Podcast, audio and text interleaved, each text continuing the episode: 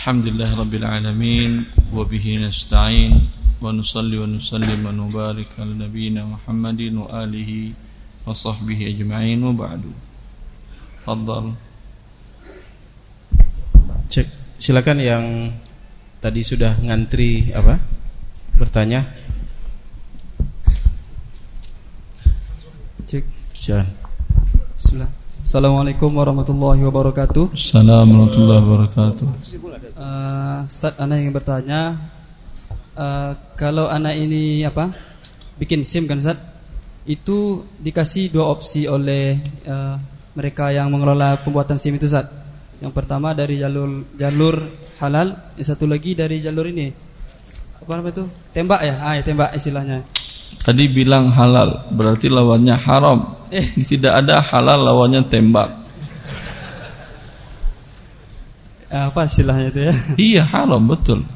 Satu jalur halal, satu jalur haram. Terus Ah, itu kalau diikuti jalur yang halal tadi Ustaz, itu memang hanya sembi- yang 10% bahkan 5% yang berhasil Ustaz. Ya, jadi kalau anak ikuti jalur yang haram tadi apa hukumnya Ustaz?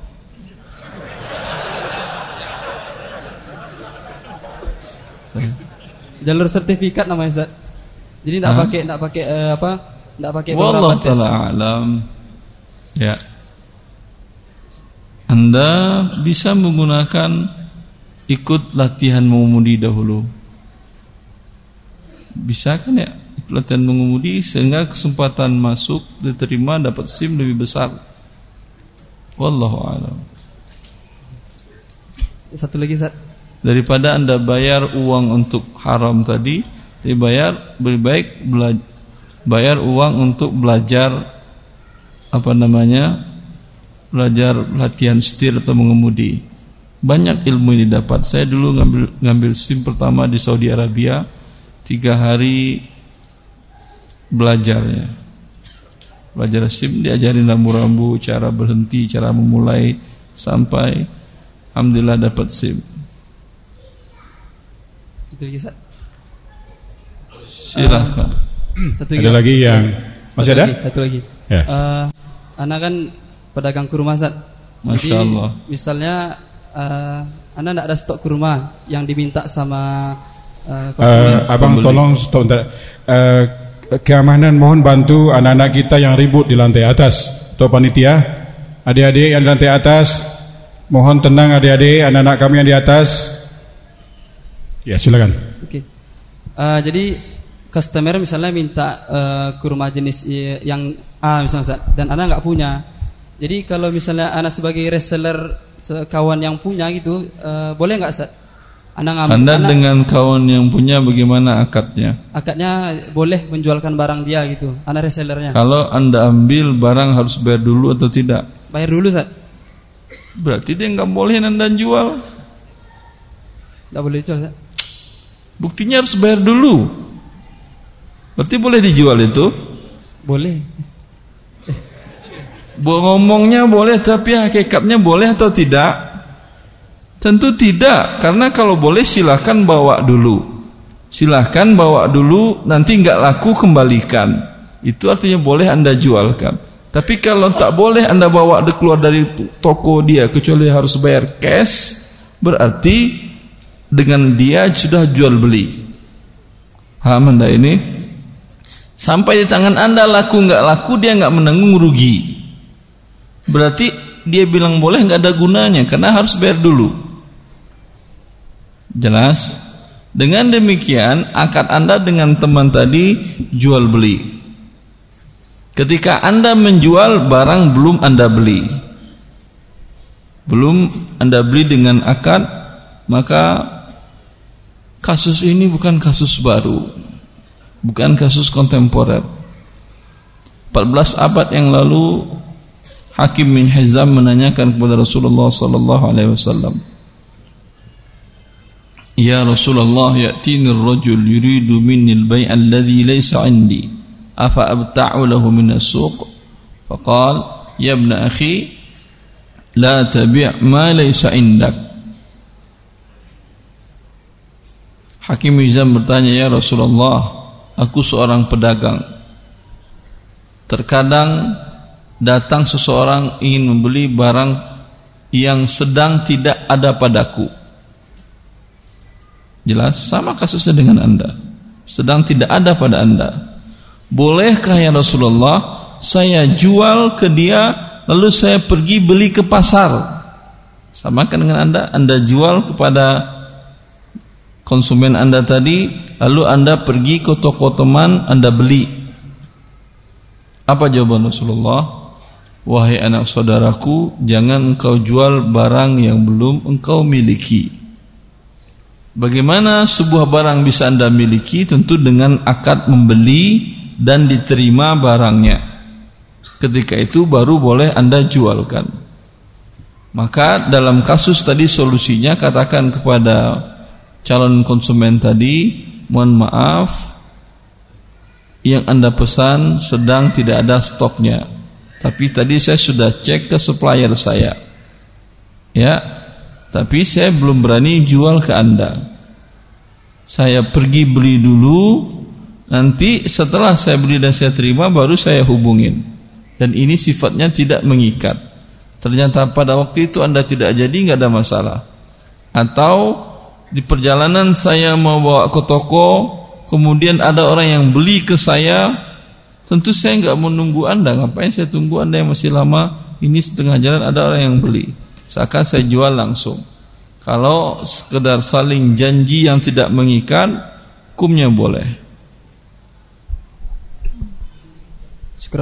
Allah kita tunda yang langsung. Tadi Ustaz yang sebelum Isya, eh, seorang ikhwan kita yang bertanya. Sudah terlanjur KPR di bank konvensional dan bagaimana cara untuk eh, dipindahkan ke syariah. Uh, pemindahan take over kredit. Skema yang ada di bank syariah yang disahkan oleh Dewan Syariah Nasional dengan fatwa take over kredit tadi bentuknya seperti ini. Si nasabah yang datang ke bank syariah tadi sebelumnya dia hitung dulu berapa sisa utang dia ke bank konvensional. Anggap umpamanya dia pinjam dulu 100 juta dan sudah dia bayar 50. Tinggal lagi berapa? 50 juta. Sekarang dia tahu itu hukumnya haram dan dia ingin take over kreditnya ke bank syariah. Datang dia ke bank syariah maka akad yang pertama diberikan oleh bank syariah adalah akad pinjaman qard.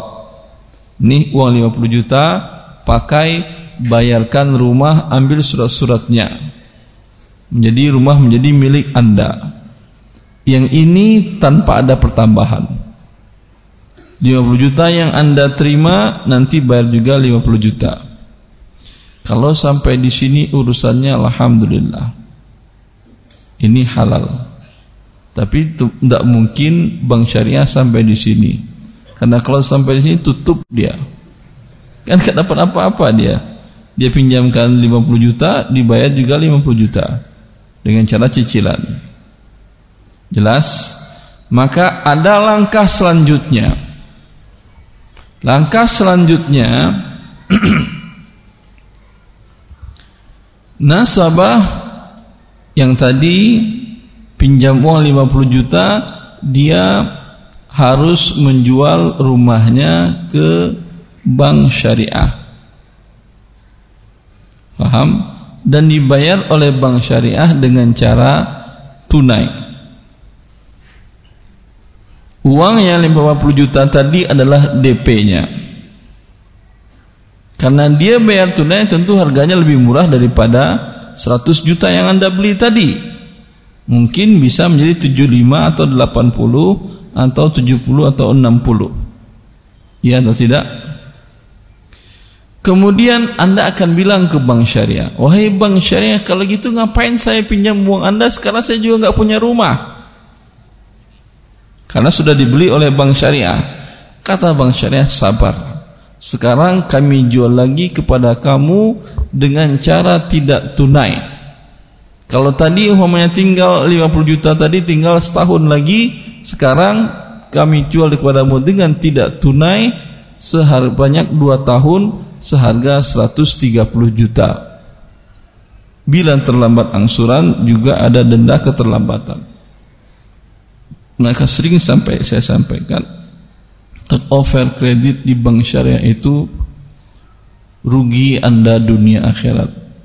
Karena angkanya jauh lebih besar kalau tadi tinggal 50 juta hutang Anda sekarang naik menjadi 70 juta dan waktu lebih mundur.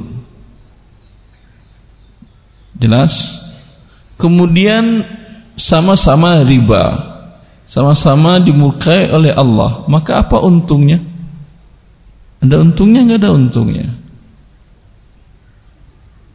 Maka jangan pernah berpikir untuk ambil produk yang ini.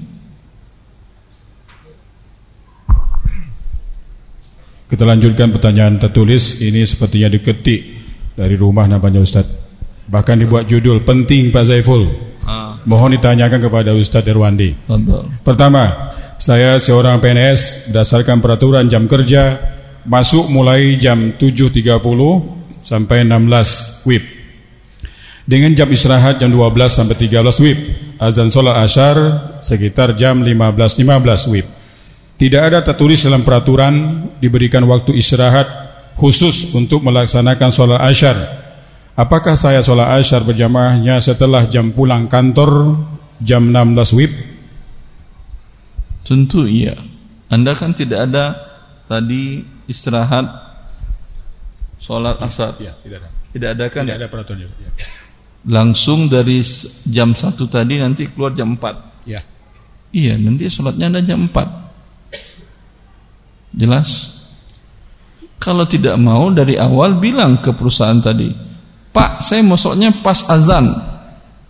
Mau diterima mau enggak saya alhamdulillah. Yang penting saya pas ketika awal masuk, ketika wawancara, ah bilang ke dia. Kalau dia setuju, alhamdulillah kami menyetujui permintaan Anda. Anda seorang muslim yang taat dan baik, ya kalau gitu boleh. Tapi kalau tidak, Anda wajib memenuhi akad. Anda sholat di awal waktu wajib atau sunnah? Di awal waktu wajib atau sunnah? Wajib dari mana dalilnya di awal waktu? Sunnah di awal waktu. Karena kalau anda mundur berarti berdosa.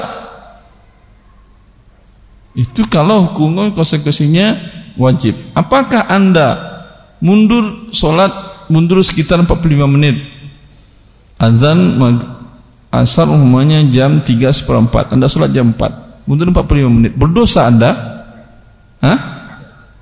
tidak kan ya tidak kalau tidak berarti dia bukan wajib sholat di awal waktu memenuhi akad hukumnya wajib karena Allah mengatakan ya ayyuhalladzina amanu aufu bil uqud Wahai orang-orang beriman, penuhilah akad kalian.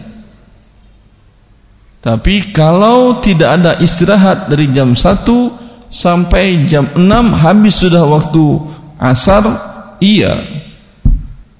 Ini Anda berdosa. Ya, dan hak Anda untuk melaporkan perusahaan Anda tadi ke HAM biar diberikan sanksi karena melanggar ham hak azazi manusia untuk melakukan ibadahnya.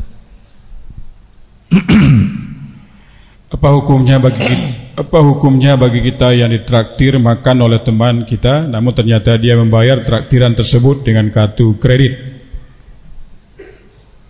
Halal tapi setelah Anda ceramahi dia 2 3 menit dulu. Katakan kepada dia sini dulu akhi bahwa Anda membuat kartu kredit itu adalah riba dan Allah mengancam pelaku riba masuk neraka tapi status uang anda yang anda pinjam dengan kartu kredit itu halal ketika anda traktirkan ke saya saya dapat yang halal tapi saya nggak tega saja saya makan halal kamu masuk neraka setelah itu boleh anda makan Alhamdulillah ya besok traktir Pak Zaibul ya kita menyewakan mobil kepada PTA. PTA merupakan penyedia untuk mobil operasional bank ribawi. Apa hukumnya Ustaz? Menyewakan mobil ke PT X. Lalu PT tadi menyewakan ke bank konvensional atau bank ribawi. Dari awal anda tahu atau tidak? Dari awal tahu atau tidak akan disewakan ke bank ribawi? Kalau tahu hukumnya haram anda menyewakan ke dia. Kalau di sini sudah tahu ini Ustaz. Dari, dari pertanyaannya sebenarnya sudah tahu. Ya, haram kalau ya. sudah tahu. Anda lanjutkan Ustaz. Fadol. Assalamualaikum Ustaz ayah, ayah saya punya hutang riba yang sisa ansurannya sekitar 48 kali ansuran. Saya memutuskan untuk melunasi hutang ayah saya. Hanya saja tabungan saya masih kurang. Akhirnya saya memutuskan untuk meminjam uang ke bank dengan cicilan 0% selama 6 bulan dengan dikenakan biaya administrasi. Cicilan 0% ini ya Apakah artinya kalau terlambat juga tidak ada bunga? Tidak disebutkan di sini. Enggak biasanya. Hah? Ada bunga atau tidak? Ada bunga atau denda keterlambatan ada kan ya? Berarti ini juga riba. Anda ingin menyelamatkan ayah Anda dari neraka tapi Anda masuk neraka juga. Ini sekarang rugi dua kali daripada satu yang masuk neraka sekarang dua yang masuk neraka. Ya selamatkan ayah anda dan keluarga anda dan orang anda cintai dengan cara yang masyru' ya akhi. Dengan cara yang diridai oleh Allah azza wajalla karena tidak ada manusia yang kuat. Lalu anda mengatakan saya sayang kepada orang tua biar saya masuk neraka. Jangan pernah bilang kata biar. Anda tahu neraka itu bagaimana? Azabnya dikatakan oleh Rasulullah sallallahu alaihi wasallam anda injak dengan kaki api bara neraka tersebut, otak mendidih. Biasanya mendidih itu adalah benda cair dengan suhu derajat 100 derajat Celcius dan apinya dekat dengan benda cair tadi. Ini jarak antara baranya dengan benda padat ada sekitar 1-2 meter lebih. Dan di saat yang sama benda padat mencair terbayang oleh anda panasnya. Tidak akan terbayang oleh anda sebelum merasakan. Maka jangan pernah mengatakan biar saya berkorban masuk neraka. Biar nggak apa-apa. Yang penting keluarga saya hidup dengan nyaman tentram dan tenang punya rumah punya kendaraan. Kalau ingin berpikir dan mengambil keputusan seperti itu nyalakan kompor gas anda taruh tangan anda di sana Kalau tidak mampu Anda maka jangan pernah berucap dan berfikir seperti itu. Wallahu taufiq. Ibu-ibu silakan pertanyaannya.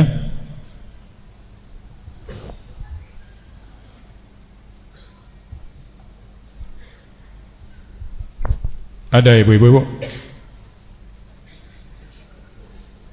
Ikhwan masih ada yang antri? Silakan. Assalamualaikum Ustaz. Assalamualaikum. suaranya dekatkan mulutnya ke mic. Assalamualaikum Ustaz. Assalamualaikum Bolehkah kita mengganti barang-barang yang kita beli dengan uang riba dengan cara menyedekahkan Ustaz dengan nilai yang sama? Ah, ini banyak yang salah paham kaum muslimin dan paling sering dan selalu juga saya sampaikan bahwasanya dalam akad pinjaman riba. Ya. Akad pinjaman riba. Di sana ada dua. Pertama anda pinjam uang baik pakai kartu kredit atau dengan cara riba ya. Yang uang ini hasil akad pinjaman. Yang persyaratan ribanya baik riba di bunga di awal ataupun denda keterlambatan ini persyaratan terpisah dengan hukum akadnya. Ini difatwakan oleh jumhur para ulama kecuali yang dipilih oleh madhab syafi'i dua-duanya batal. Status uangnya di tangan yang minjam batal, tapi jumhur mengatakan tidak. Yang batal adalah akad ribanya yang haram. Adapun status uangnya halal. Bila anda belikan sesuatu, anda gunakan untuk sesuatu, maka uangnya dan status barangnya halal. Kecuali kalau yang Anda maksud Anda beli barang, beli sesuatu dari bunga deposito. Itu riba. Yang itu maksud saya Ustaz. Maksud Anda dengan bunga deposito? Ya, dengan uang haram lah Ustaz. Hah? Dengan uang haram lah pokoknya, dengan uang riba tadi. Dengan gaji riba Ustaz. Gaji bekerja di bank riba. Ya. Kalau gaji bekerja di bank riba memang haram. Ya, maka seluruhnya berikan kepada fakir miskin dan tahan sudah resign atau belum? Sudah resign atau belum? Udah berhenti atau belum mas? Sudah alhamdulillah. Maka yang halal dari seluruhnya adalah kebutuhan pokok Anda dengan anak dan istri setahun ke depan. Seluruh barang dan aset yang didapat dari gaji riba tersebut setelah menahan umpamanya kebutuhan Anda per bulan pokok anak dan istri dan Anda sekitar 10 juta. Setahun ke depan berarti 12 120 juta. Anda Anda hitung aset, uang di tabungan dan uang pesangon dan seluruhnya tadi sekitar umpamanya 500. Yang boleh Anda ambil hanya 120, yang 380 berikan kepada fakir miskin yang lain. Masya Allah. Ada yang menunjukkan proposal? Tentu syaratnya fakir miskin juga. Kenapa hitungnya seperti ini? Karena harta riba itu halal bagi fakir miskin. Dan status Anda kalau diambil semuanya, Anda kan tidak punya lagi uang yang halal. Ya atau tidak? Kecuali punya uang yang halal, ya dilepas semuanya. Tapi kalau Anda mas tidak punya uang yang halal, berarti status Anda fakir miskin.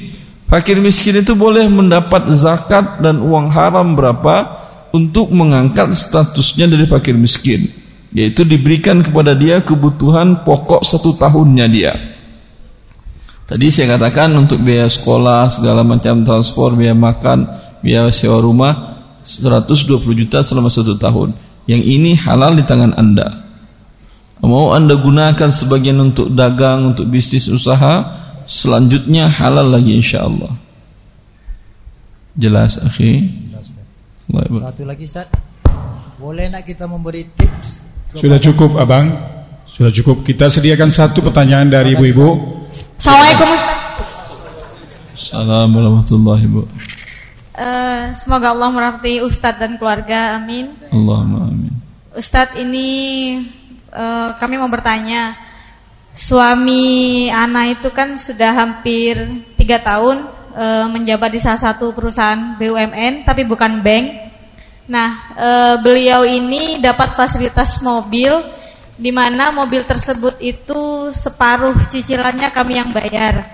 Separuhnya kantor Ustadz. Kemudian jangka waktunya itu ketika sudah tiga tahun nanti akan menjadi milik pribadi dan e, akadnya itu tidak boleh dilunasi sampai tiga tahun tersebut atau e, beliau tidak di ini lagi apa tidak men, mendapat amanah lagi dari kantor pusat.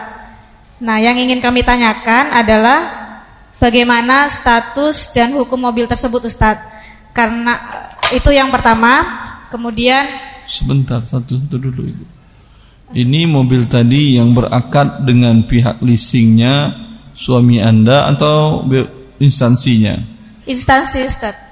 Sekarang berarti akad antara instansi dengan suami Anda. Dibayar setengah setengah dengan cara nyicil atau cash? Uh, cicilan Ustaz. Jadi cicil. Iya. Dalam sebentar dalam klausa cicilannya ini ada atau tidak denda keterlambatan?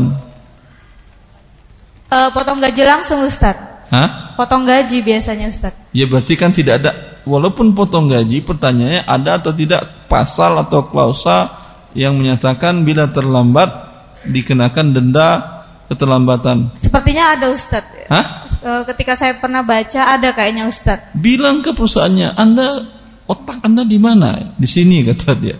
Hah? Ini kan sudah dipotong dari gaji otomatis. Ini mana mungkin ada terlambat? Karena bila disetujui oleh suami Anda, Walaupun tidak pernah terlambat Tapi bila disetujui pernyataan ini Ini pernyataan riba Allah mengharamkan riba Suami anda menyetujui riba Ini dosanya besar. Maka minta ke perusahaannya coret klausal ini. Biasanya perusahaan mau kok. Kan lo auto debit. Jangankan perusahaan bank pun mau kalau bayar pakai payroll untuk dibuangkan klausul itu. Jelas Ibu? Eh, jelas Ustaz. Setelah itu halal mobilnya insya Allah. Oh, nah Ustaz. Eh, yang kedua Ustaz, bagaimana hukumnya memakai parfum yang mengandung alkohol denat? Karena eh, ini info dari penjualnya, katanya tidak apa-apa Ustaz, sah dipakai sholat. eh, Memang tidak apa.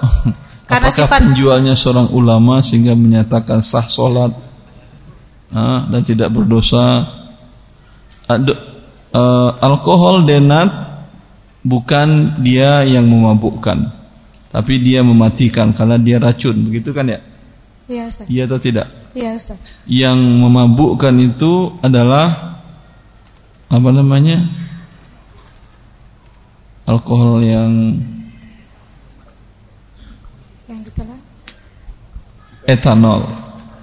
Etanol itulah yang merupakan zat yang memabukkan dalam khamar.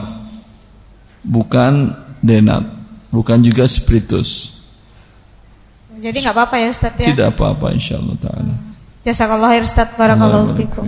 Baik cukup ibu-ibu bapak sekalian sebelum kita tutup ada pengumuman di sini kepada saudara Rah- Rahmat Hidayat dengan alamat Perum Ataya 1 Blok 1 05 RT 2 RW 8 Simpang Baru harap eh, datang ke kantor RJ kemudian eh, penelitian selanjutnya Mitsubishi Strada BM 9476 AA Strada BM 9476AA apabila kajian selesai diharapkan mobilnya dikeluarkan dulu. Ada ya pemiliknya di sini ya. Sebelum kita tutup mohon Ustadz kita Ustadz Dr. Irwandi untuk memberikan uh, nasihat untuk penutup untuk kita semua. Pak Ustadz. Yang tadi kurang, nah, saya tambah dikit.